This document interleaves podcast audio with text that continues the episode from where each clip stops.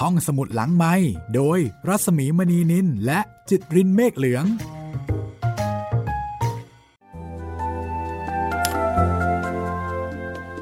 ตอนรับคุณผู้ฟังเข้าสู่ห้องสมุดหลังใหม่นะคะ วันนี้จะเป็นตอนที่สองของเรื่องเจงกิสข่าน มาเรียนรู้ประวัติของยอดคนอัจฉริยะ ในรอบ 1,000 ปีที่เป็นทั้งนักรบและก็นักบริหาร ต้องถือได้ว่าเป็นคนที่มีความมหัศจรรย์มากทีเดียวนะคะ เป็นเพียงนักรบเร่ร่อนนะคะ จากเผ่าเล็กๆ ในทะเลทราย แต่สามารถที่จะขยายอาณาเขตได้กว้างขวาง แม้กระทั่งฝรั่งมังค่ายังต้องหวาดเกรงเรื่องราวของเจงกิสข่าน หรือว่าเตมูจินนั้นมีหลายแง่มุมที่น่าศึกษาค่ะสำหรับเรื่องราวของเจงกิสข่านที่นำมาเล่าในห้องสมุดหลังใหม่ นำมาจากหนังสือที่ชื่อว่าเจงกิสข่าน เรียบเรียงโดยมันทิรา จัดพิมพ์โดยสำนักพิมพ์แสงดาวค่ะ วันนี้จะเป็นตอนที่สองนะคะ มาติดตามกันต่อนะคะว่า เตมูจิน แล้วก็น้องชายคือคาซาจะสามารถร่วมมือกัน แล้วก็กำจัดพี่ชายคนโตที่ชื่อเบกเตอร์ได้หรือไม่ เบกเตอร์ ซึ่งเป็นลูกเมียหลวง แล้วก็เป็นพี่ชายที่ชอบรังแกเตมูจินแล้วก็น้องๆ ในฐานะลูกเมียน้อยมาตลอด แล้วถ้าปล่อยไว้ต่อไปแม่ก็จะต้องตกเป็นภรรยาของเบกเตอร์ตามประเพณีของชนเผ่าว่าภรรยาของผู้นำคนก่อนก็จะต้องตกเป็นภรรยาของอผู้นำเผ่าคนต่อไป เอาละค่ะ เรามาติดตามฟังกันเลยนะคะว่าเตมูจินแล้วก็น้องชายเนี่ยจะสามารถกำจัดเบกเตอร์ได้ตามตั้งได้ตามที่ตั้งใจเอาไว้หรือไม่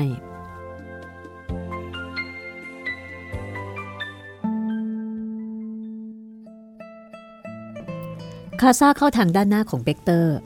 เพราะว่าคาซาเนี่ยเป็นคนแรงเยอะ แล้วก็เป็นนักแม่นธนูที่มีความรวดเร็วว่องไว ส่วนเตมูจินเข้าทางด้านหลัง เพราะว่าเตมูจินเนี่ยอ่อนแอกว่าเบกเตอร์ ต้องเล่นงานทีเผลอจึงจะได้เปรียบคือวางแผนกันอย่างดีนะคะ พอย่องเข้าไปใกล้ได้ที่ ทั้งสองก็ยิงธนูเข้าใส่เบกเตอร์ทั้งด้านหน้าด้านหลังพร้อมๆกัน ผลก็คือเบกเตอร์ตายค่ะ ตายคาที่เลย ไม่นาน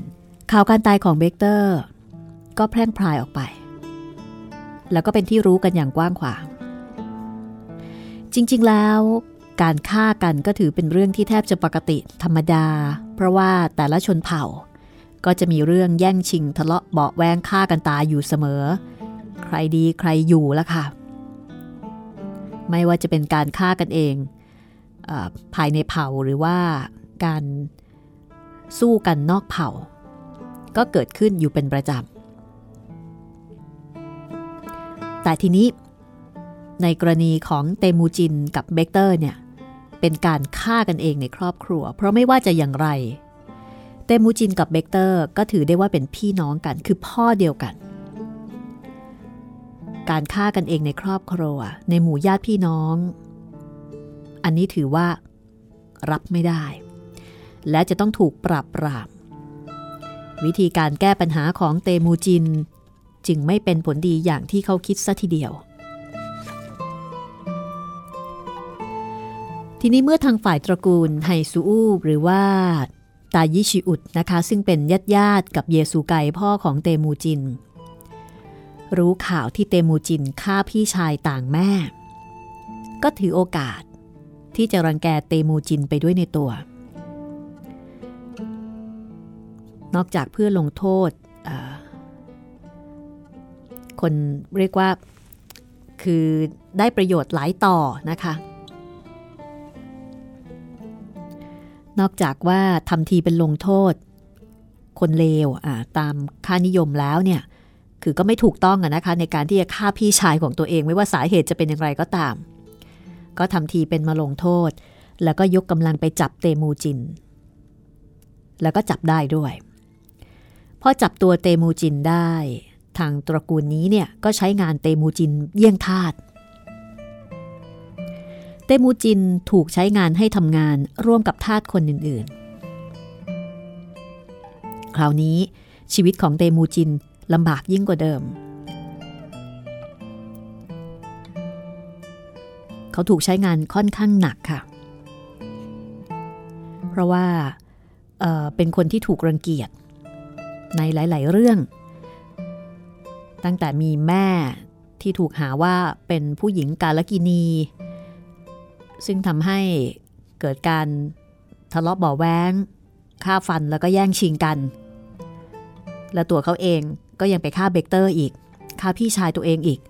ทั้งทั้งที่จริงๆในกรณีของแม่เตมูจินเนี่ยเป็นการกระทำของผู้ชายทั้งนั้นเลย คือไปแย่งชิงเขามา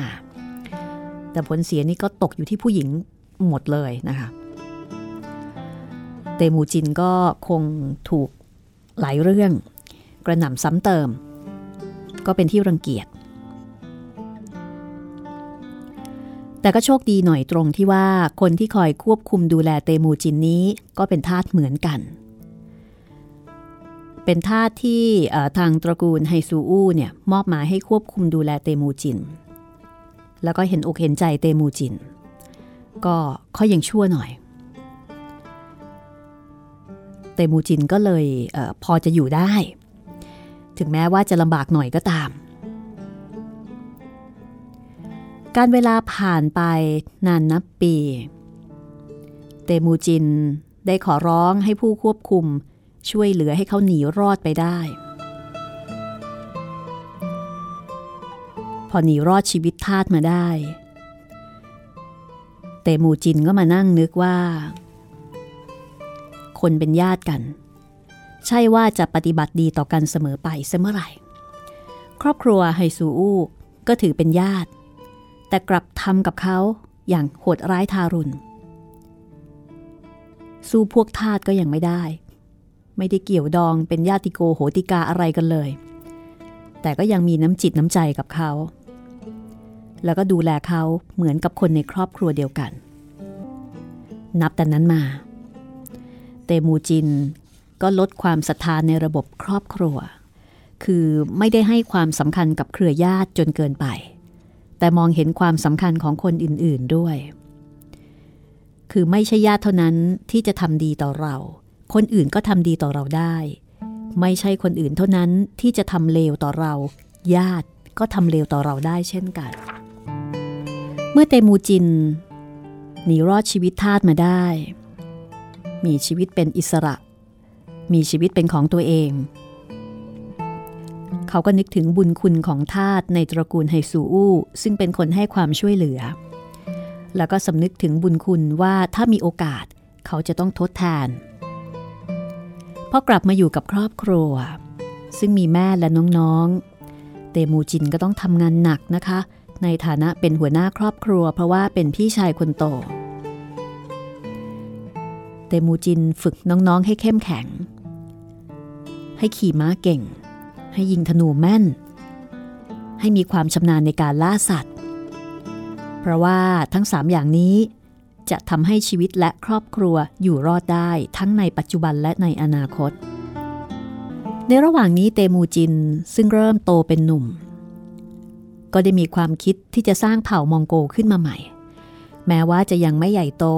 แต่ก็พอจะมีรูปร่างมีหนทางที่จะสร้างให้ใหญ่ขึ้นมาได้ วิธีการสร้างเผ่าของเตมูจินนั้น เขาทำอย่างไรตามหลักฐานนี่ไม่แน่ชัด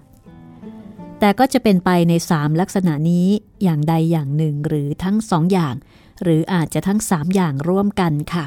นั่นก็คือ 1. การสร้างวีรกรรมของเตมูจินกับน้องๆ ด้วยการบุกเข้าไปช่วยเหลือ คนที่ถูกทหารกิมจับ คือตอนนั้นทหารกิมออกตามล่าผู้หญิงหรือคนที่แข็งแรง แล้วก็นำกลับไปเมืองกิมสองก็คือเตมูจินเข้าไปในที่ที่เขาเริ่มมีการรวมตัว หรือว่าร่วมกันสร้างเผ่าขึ้นใหม่ เพราะว่าชีวิตของบรรดาชนเผ่าเนี่ยอยู่แบบตัวคนเดียวไม่ได้ ต้องรวมกลุ่มกัน 3. เนื่องจากเผ่ามองโกที่แยกทางไป สังเกตเห็นเตมูจินเติบใหญ่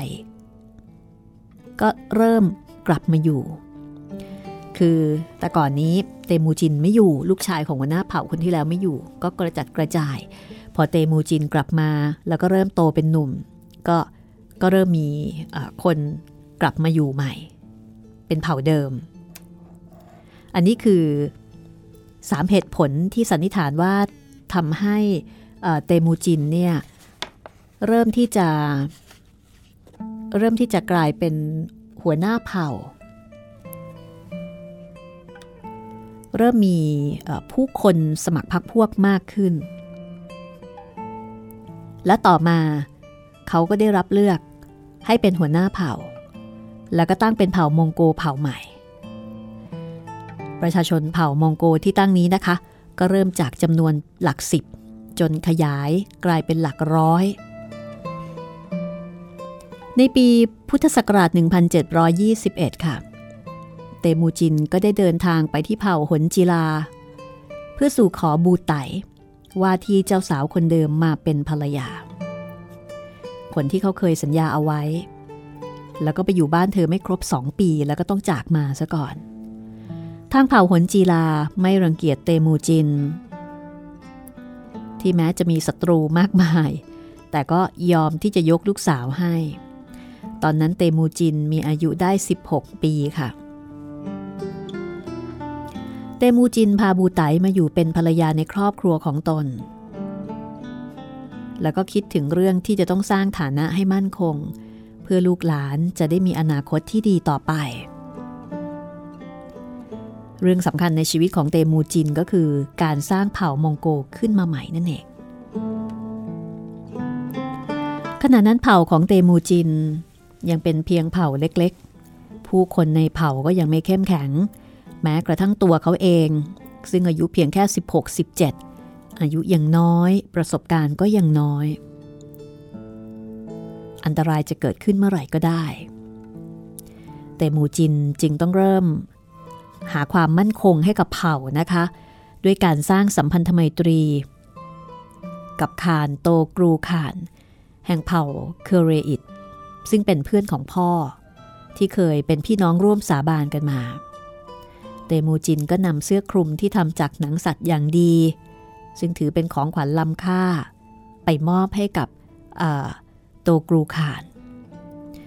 โตกรูขานก็เอ็นดูเตมูจิน แล้วก็รับเตมูจินเป็นบุตรบุญธรรม ให้สัญญาว่าจะคุ้มครองดูแลเผ่าของเขาเป็นอย่างดี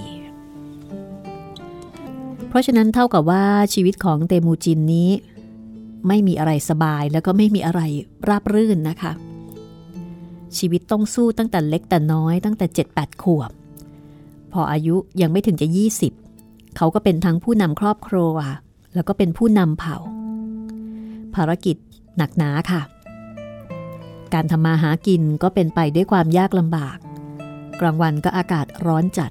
กลางคืนก็หนาวจัด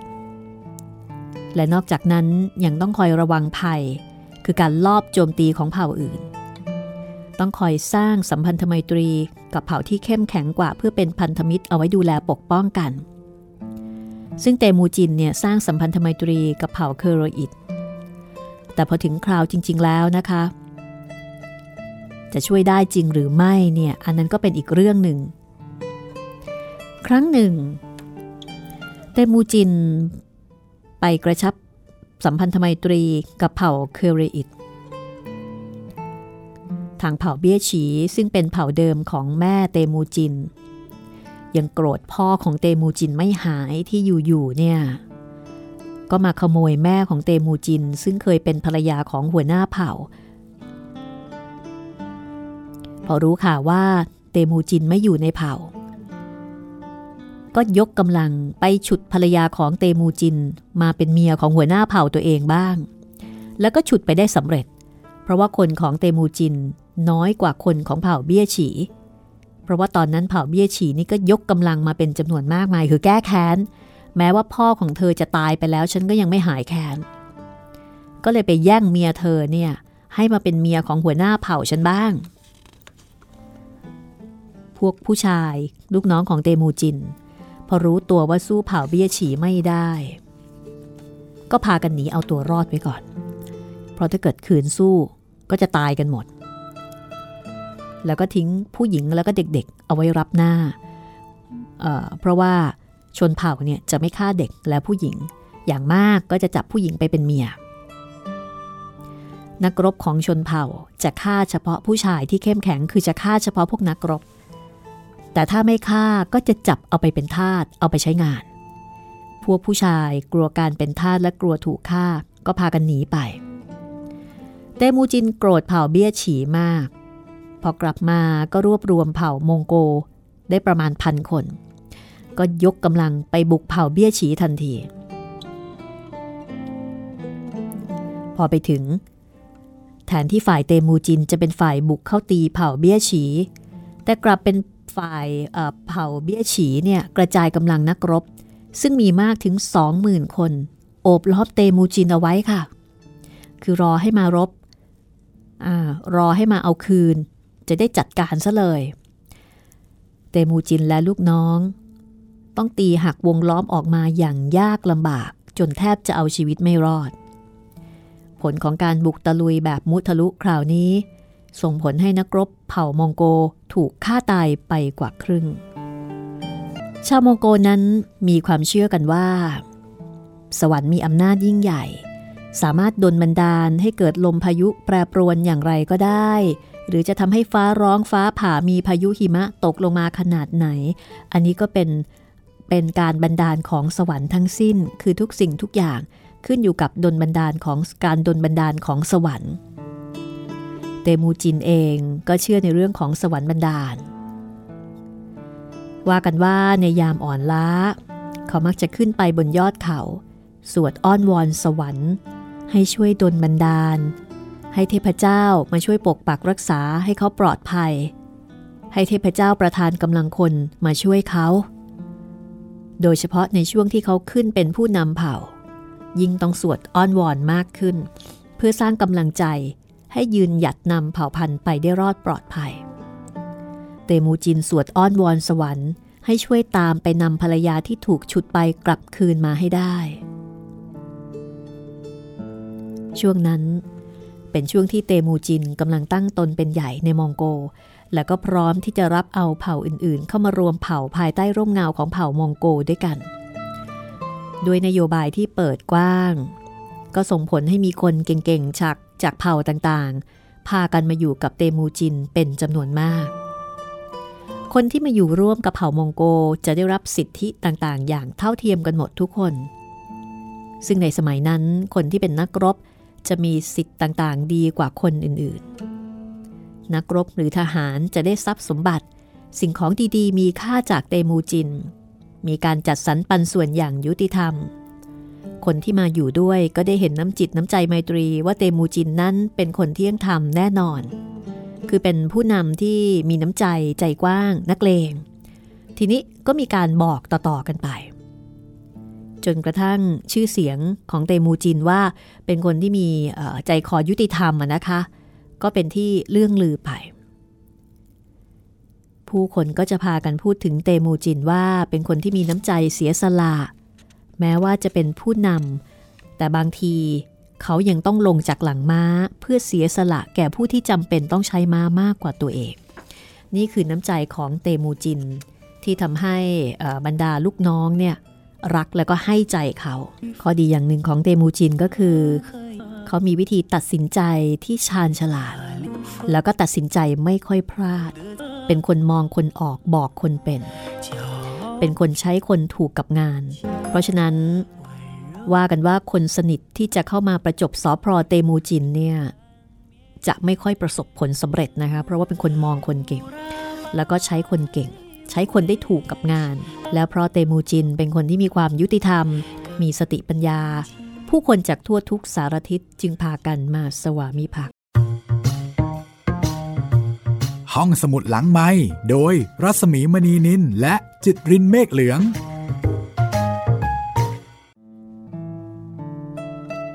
เข้าสู่ช่วงที่ 2 นะคะ ของห้องสมุดหลังไม้กับเรื่องของเจงกิสข่าน จากการเรียบเรียงของมันทิราสำนักพิมพ์แสงดาวค่ะ จากนโยบายที่เปิดกว้างของเตมูจินก็ทำให้มีคนเก่งๆ เข้ามาทำงานด้วยมากมาย แล้วก็เป็นปัจจัยสำคัญที่ช่วยสร้างนักรบมองโก ให้เป็นกองทัพมองโกที่เกรียงไกรในเวลาต่อมา ทหารมองโกนั้นจะมีกิตติศัพท์ ในเรื่องของการเคลื่อนที่ที่รวดเร็ว คือเคลื่อนที่รวดเร็ว รุนแรง ดังคลื่นน้ำที่ไหลบ่า จนศัตรูไม่อาจจะยืนหยัดต่อก่อนได้ขณะนั้นชื่อเสียงอันเกรียงไกรของเตมูจินและกองทัพมองโก ก็เริ่ม แสดงแสนยานุภาพ ร่ำลือไปไกล คนเก่งๆก็พากันมาอยู่กับเตมูจินเป็นจำนวนมาก เมื่อได้คนเก่งๆมาเตมูจินก็จะมอบหมายงานให้ตามความเหมาะสม เช่น บอชู บอชูเป็นคนทำงานที่เสียสละ ทุ่มเทกายใจเต็มที่ แล้วก็เป็นคนที่เฉลียวฉลาด เตมูจินตั้งให้เป็นที่ปรึกษา อนุญาตให้นั่งอยู่ในที่ใกล้ๆได้ เชื้อเปียหรือว่าชีเป เป็นนักรบเคยอยู่เผ่าศัตรูมาก่อน เขาเคยถูกทหารมองโกไล่ล่า แล้วก็รุมล้อมจับมาได้ เมื่อยอมอยู่กับเตมูจินยอมสวามิภักดิ์แล้วก็ตั้งใจทำงานดีซีเปได้รับการแต่งตั้งให้เป็นผู้บังคับบัญชากองทัพ หรือว่าซูโบไตมาจากเผ่าเลี้ยงกวางเรนเดียเขาเดินทางมาพบกับเตมูจินมาขออยู่ด้วย แล้วก็บอกว่าจะขอต่อสู้กับศัตรูของเตมูจิน ครั้งหนึ่ง ทัพมองโกเตรียมจะบุกโจมตีค่ายของเผ่าตาตาคู่ปรับเก่า เตมูจินก็ถามทหารบอกว่า มีใครอาสาจะบุกโจมตีบ้าง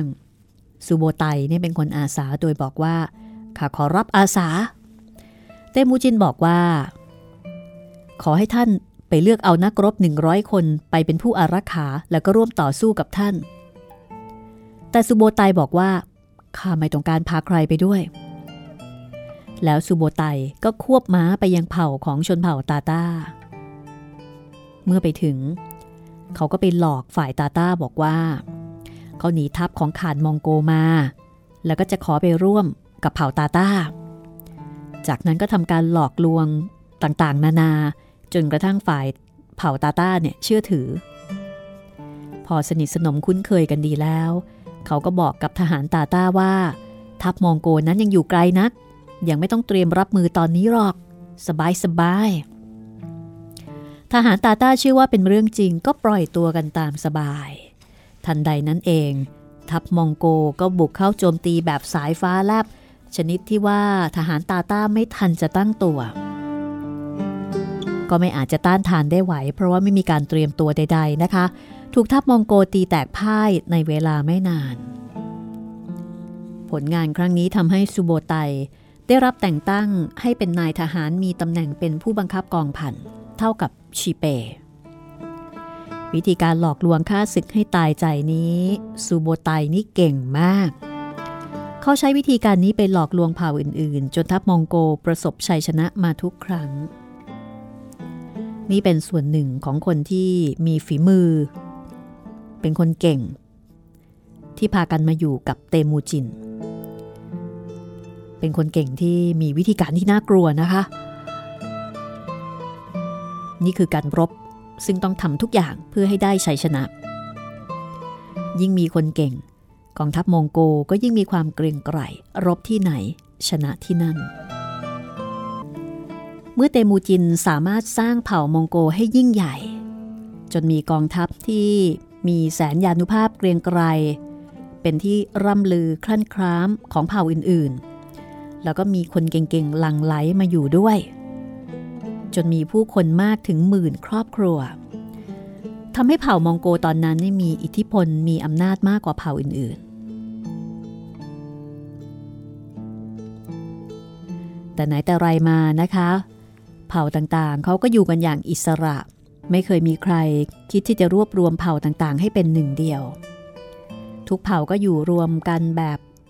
หลวมๆ คือจริง ๆ ก็ไม่ได้รวมหรอก ต่างคนต่างอยู่ แล้วก็มีการทะเลาะเบาแวงระหว่างเผ่า อันนี้เป็นเรื่องปกติ จนกระทั่งผู้หลักผู้ใหญ่ผู้เฒ่าผู้แก่ ก็พากันบอกว่า หัวใจที่แตกต่างกันไม่อาจจะอยู่ในร่างกายเดียวกันได้หรอก เตมูจินเองก็เคยได้ยินคำกล่าวเช่นนี้ แต่เขาไม่เชื่อ ว่าจะเป็นเช่นนั้นตลอดไปคือไม่ยอมจำนน กับวิธีปฏิบัติ ที่ได้รับการสืบทอดกันมา ตลอดระยะเวลาที่เขามุ่งมั่นจะสร้างเผ่ามองโกนี้ ก็ปรากฏว่า มีคนต่างเผ่าหรือเผ่าอื่นๆ พากันหลั่งไหลเข้ามาอยู่กับเขาไม่ใช่น้อยทำไมทำไมเขาถึงจะหลอมรวมดวงใจหลายๆ ดวง ให้เป็นหนึ่งเดียวกันไม่ได้ เตมูจินก็เริ่มคิดต่าง ในระหว่างที่เตมูจินกำลังสร้างอาณาจักรมองโก ขยายอิทธิพลของอาณาจักรให้กว้างขวางออกไปอย่างไม่หยุดยัง้ง ฝ่ายศัตรูก็คิดกำจัดเขาให้พ้นทาง เพราะเห็นว่าถ้าปล่อยให้เตมูจินมีอำนาจต่อไป พวกเขาเสร็จแน่ ๆ แต่ถ้าจัดการสังหารเตมูจินซะได้ ทุกคนก็จะปลอดภัย ทันทีที่ข่านเตมูจิน เริ่มขยายอิทธิพล ก็มีคนพยายามที่จะฆ่าเขาหลายครั้งศัตรูทั้งหลายให้เหตุผลตรงกันนะคะว่า ถ้ากำจัดเตมูจิน ก็จะทำให้พวกเขาปลอดภัย คือเตมูจินเป็นตัวอันตราย ครั้งหนึ่งก็มีการวางแผนสังหารเตมูจิน โดยพาเข้าไปในกระโจม ซึ่งมีอุโมงค์ที่ขุดเอาไว้ใต้พรม พฤติกรรมของอคนที่วางแผน ในขณะที่ให้การต้อนรับเตมูจินนั้นทำให้เตมูจินสงสัย คือคงจะแสดงพิรุธอะไรบางอย่าง เขาก็คงเป็นคนฉลาดมากนะคะ ก็เลยบ่ายเบี่ยงแล้วก็ไม่ยอมเข้าไปในกระโจมนั้น ผู้ที่วางแผนร้ายนี้ คือเทฟเทงกริ คนคนนี้เป็นหนึ่งในเจ็ดพี่น้อง ที่พ่อของเขาเนี่ย เคยเป็นคนรับใช้พ่อของเตมูจินมาก่อน และที่สำคัญก็คือว่าเขายังเป็นหมอผีอีกด้วย เขาก็ไปอวดอ้างกับชนเผ่าต่างๆ บอกว่าเขาเนี่ยเป็นผู้วิเศษ เป็นคนที่สามารถจะพูดคุยติดต่อกับเทพเจ้า แล้วก็คนที่ตายไปแล้วได้ สามารถที่จะสื่อสาร กับดวงวิญญาณ กับญาติมิตร คือหมายถึงว่าจะเป็นสามารถจะเป็นตัวกลางในการสื่อสารระหว่างคนเป็นกับคนตายนะเทพเทงกริก็อวดอ้างว่าสามารถจะติดต่อกับวิญญาณของคนตายได้ เพื่อสร้างความเชื่อถือให้กับเผ่าอื่น อ้างแบบนี้คนก็ไม่ค่อยกล้าเถียงละค่ะ ไม่เชื่ออย่าลบหลู่ประมาณนั้น เทพเทงกริทำอย่างนี้ เขาต้องการที่จะทำลายเตมูจิน เพราะว่ามีความริษยาเตมูจิน ต้องการที่จะทำลายให้เตมูจินเนี่ยย่อยยับอับปางไป แต่เขาไม่ใช้วิธีการที่เป็นความรุนแรง แต่เขาจะค่อยๆทำให้เตมูจินอ่อนแอลง อ่อนแอลง วิธีที่เทปเทงกริทำก็คือการยุแยงตะแข่งรั่ว การยุให้พี่น้องแตกสามัคคีกัน เริ่มทีเดียวนะคะ เทปเทงกรีก ก็เข้าไปแสดงสัมพันธไมตรีกับเผ่าต่างๆ ที่มาสวามิภักดิ์กับเผ่ามองโกของเตมูจิน ก็ทำทีเหมือนกับมาเยี่ยมมาเยือนการไถ่ถามสารทุกสุขดิบ แล้วก็แกล้งถามปัญหาทิ้งท้ายให้คิด เป็นทำนองว่า ทำไมพวกท่านถึงเชื่อฟังเตมูจิน ทั้งๆทที่เขาเนี่ย เข้ามาแทรกแซงกิจการภายในของเราแท้ๆคำถามนี้ทำให้บรรดาหัวหน้าเผ่า ก็อดคิดไม่ได้ จะเชื่อหรือไม่เชื่อ แต่มันก็ได้จุดประกายแห่งความสงสัย แห่งความระแวงแคลงใจ ให้เกิดขึ้น อันนี้เป็นวิธีการของเทพเทงกริสร้างความระแวง ไม่ไว้เนื้อเชื่อใจกัน จากนั้นญาติพี่น้องของเทพเทงกริก็หาทางเล่นงานน้องๆของเตมูจิน เช่นผ่านนักมวยปล้ำไปสู้กับคาซาน้องชายของเตมูจินที่เป็นนักแม่นธนู ขณะเดียวกันนะคะในส่วนของเทพเทงกริก็ปล่อยข่าวบอกว่าข้าได้ยินเรื่องจากโลกวิญญาณว่า เตมูจินจะปกครองเผ่ามองโกในระยะสั้น จากนั้นคาซาจะครองอำนาจแทน ดังนั้นถ้าไม่กำจัดคาซาอำนาจการปกครองก็จะสูญสิ้นไปในไม่ช้า ดูเผินๆเหมือนกับเขาเนี่ยกำลังพิทักษ์ผลประโยชน์และความปลอดภัยให้กับเตมูจิน แต่จริงๆก็คือทำให้เตมูจินกับพี่น้องเนี่ย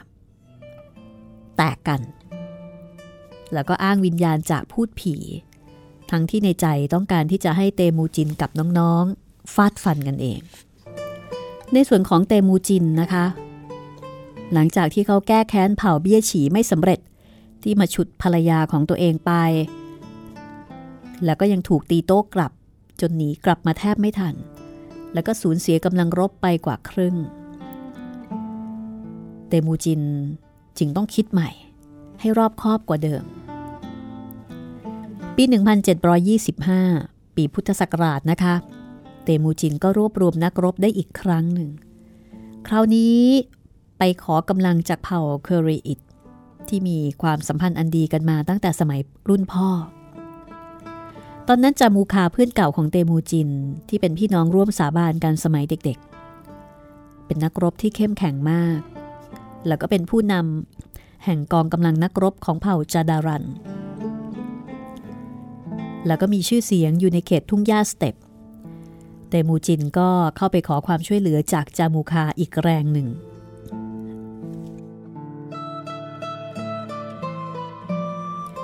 เพราะฉะนั้น กองทัพของเตมูจินจึงเป็นการรวมพลังของสามฝ่าย คือกองทัพของเผ่ามองโก กองทัพของเผ่าเคเรอิต และกองทัพของเผ่าจาดารัน รวมตัวกันไปตั้งอยู่ในเขตของเผ่าจาดารัน แล้วก็ควบม้าเข้าโจมตีเผ่าเบี้ยฉีพร้อมๆกันอย่างรวดเร็วและรุนแรงโดยที่ไม่ให้เผ่าเบี้ยฉีทันตั้งตัวค่ะ คือบุกอย่างรวดเร็วไม่ให้ทัน คือไม่ให้ตั้งตัวกันเลยทีเดียว ใช้ความเร็ว ตอนนั้นเผ่าเบี้ยฉีตั้งค่ายพักอยู่บนฝั่งแม่น้ำเซเลนส์ไม่ทันได้มีโอกาสเตรียมตัวนะคะ ถูกตีกระหน่ำจากสามฝ่ายแบบนั้นก็แตกพ่าย นักรบตายไปเป็นจำนวนมาก ที่เหลือก็พากันหนีไปทางตะวันออกของทะเลทรายโกบี ข้างฝ่ายเตมูจินก็รวบรวมทรัพย์สินของมีค่าได้เป็นจำนวนมาก และที่สำคัญเตมูจินก็ได้ช่วยภรรยาคือเบอร์ไตออกมาได้อย่างปลอดภัย ขณะนั้นบูไตภรรยาของเตมูจินเนี่ยตั้งครรภ์ค่ะก็ไม่ทราบนะคะว่าลูกในท้องนี่จะเป็นลูกของใคร เพราะว่าบูไตเนี่ย ถูกเผาเบี้ยฉีแย่งชิงตัวไปอยู่ที่นั่นซะต้องนาน ก็ไม่รู้ว่าลูกในท้องเนี่ย จะเป็นลูกของเตมูจิน หรือว่าเป็นลูกของหัวหน้าเผ่าเบี้ยฉี แต่เตมูจินไม่คิดมากในเรื่องนี้ อันนี้ต้องบอกว่าแมนมากๆ ที่ไม่โทษว่าเป็นความผิดของผู้หญิงแล้วก็ไปรังเกียจผู้หญิง ไม่นานบูไตก็คลอดลูกชาย ตั้งชื่อว่า ซูชื่อหรือว่าโจชิ และผลของการทำสงครามในคราวนั้นนะคะ ก็ทำให้เผ่ามองโก เผ่าเคเรอิต และเผ่าจาดารัน มีชื่อเสียงเกรียงไกร จนกระทั่งเผ่าอื่นๆ ที่อยากจะอยู่อย่างปลอดภัยเนี่ย ก็พากันมาสวามิภักดิ์เข้ามาอยู่ด้วย จนกระทั่งทำให้เผ่ามองโก ซึ่งแต่เดิมมีคนไม่ถึงพัน กลายมาเป็นหลายพันคน เพราะว่าใครๆ ต่างก็มีความเชื่อมั่นศรัทธาว่า เตมูจินนี่แหละที่จะคุ้มครองพวกตนได้เมื่อถึงตอนนี้นะคะ เตมูจินก็เห็นว่า ถึงเวลาแล้วละ่ะที่เขาควรจะตั้งตัวเป็นใหญ่สัทีก็เรียกประชุมชาวเผ่า เพื่อคัดเลือกผู้มีคุณสมบัติเหมาะสมที่จะเป็นขาดซึ่งเป็นผู้นำสูงสุด มีอำนาจสิทธิ์ขาดในการตัดสินใจแต่เพียงผู้เดียว ที่ประชุมชาวเผ่ามองโกก็คือ สภาคูรันไต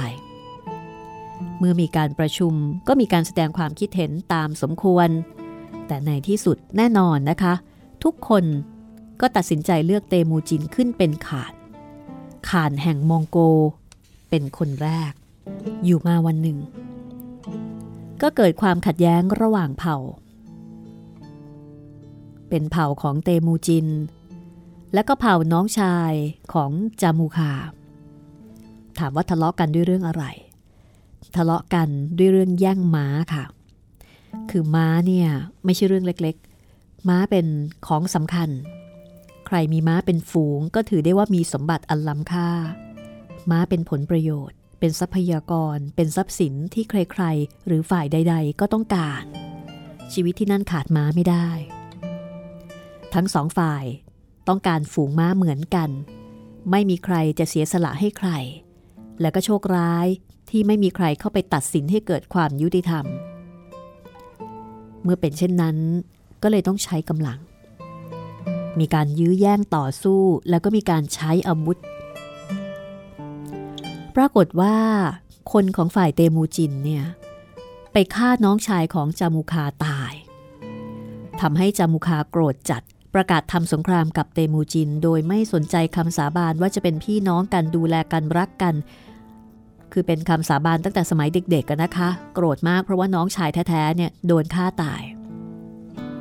ทีนี้เมื่อจาบูคาประกาศสงคราม เตมูจินก็ไม่สามารถจะทำอะไรได้ นอกจากสงคราม แล้วสงครามระหว่างคนที่เคยรักกัน คนที่เคยเป็นเพื่อนกันเป็นพี่น้องร่วมสาบานกัน ก็เกิดขึ้นจนได้ ในปีพุทธศักราช 1734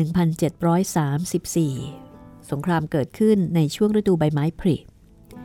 ตอนนั้นเตมูจินยังมีนักรบไม่มากนัก แต่ว่าทางฝ่ายจามูคาเนี่ยมีนักรบมากกว่า มากกว่าเยอะเลยเทียบกันไม่ติด แล้วก็ยกทัพมาถึง 13 กองทัพ 13 กองทัพก็เข้าโอบล้อมทัพมองโกทันที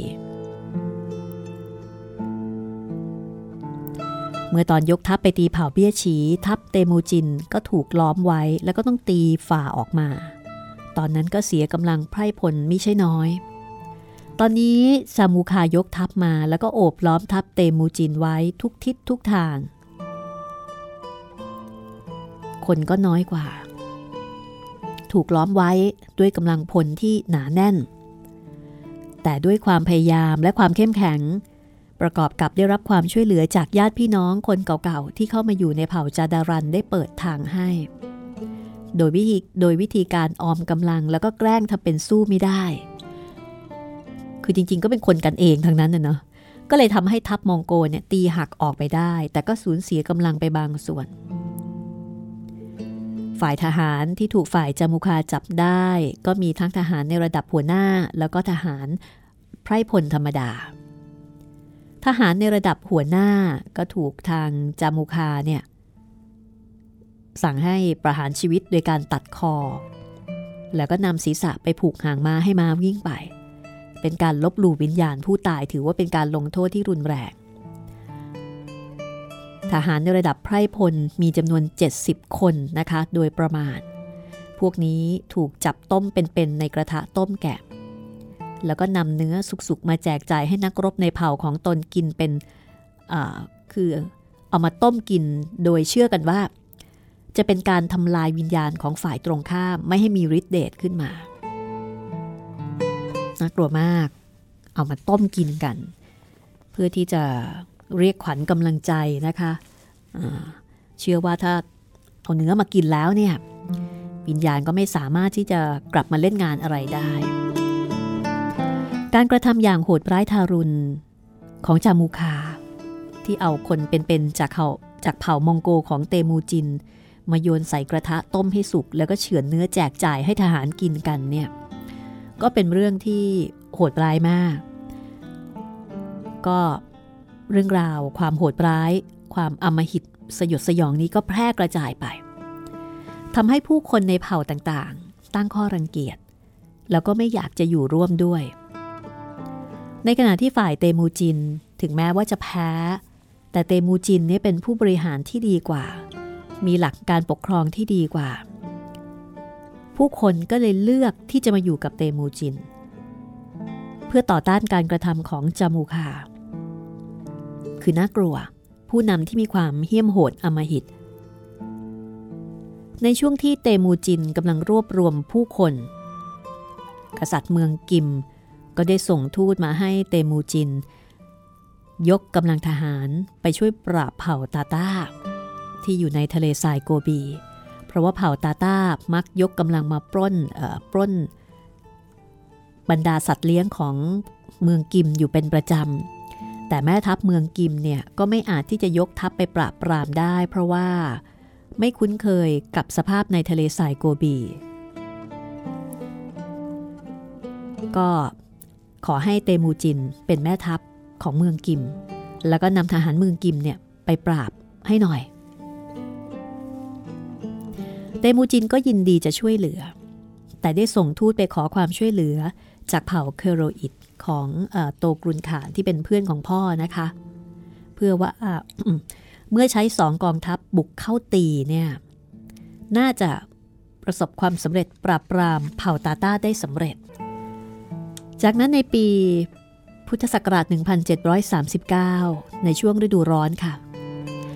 ตอนนั้นเตมูจินก็อายุได้ 34 ปี เขาก็นำทัพเมืองกิม ร่วมกับทัพของโตกรูขาน ยกไปปราบเผ่าตาต้า ผลของสงครามในครั้งนั้น เผ่าตาต้า แพ้ ถูกฆ่าตายส่วนหนึ่งแล้วก็หนีไปได้ส่วนหนึ่ง ทางฝ่ายเตมูจินก็ให้ทหารเก็บรวบรวมทรัพย์สมบัติของเผ่าตาตาได้เป็นจำนวนมาก หลายสิ่งหลายอย่าง เป็นของที่มีค่าสูง เพราะว่าเป็นของหรูหราที่ชาวมองโกไม่เคยพบเห็นมาก่อน เพราะว่าชาวตาตาเนี่ยได้ทำการค้าขายกับชาวจีนจนร่ำรวยด้วยความดีความชอบ กษัตริย์เมืองกิมจึงส่งทูตมาเชิญให้เตมูจิน เป็นผู้มีอำนาจปกครองทุกเผ่า แล้วก็ให้โตกรูขานนี่เป็นอ๋องขาน โตกรูขานยอมรับเป็นอ๋องขาน แต่เตมูจินไม่ยอมรับอำนาจเป็นผู้ปกครองทุกเผ่า เพราะไม่ต้องการใกล้ชิดกับเมืองกิมเกินไป เกรงว่าความลับของมองโกจะรั่วไหล คือไม่ต้องการให้ทางเมืองกิมเนี่ยรู้ความลับของพวกตน ต่อมาเตมูจินได้มีการอพยพชาวเผ่ามองโกให้อยู่ห่างๆจากอาณาจักรกิม เพราะว่าต่างฝ่ายต่างก็สแสวงอำนาจ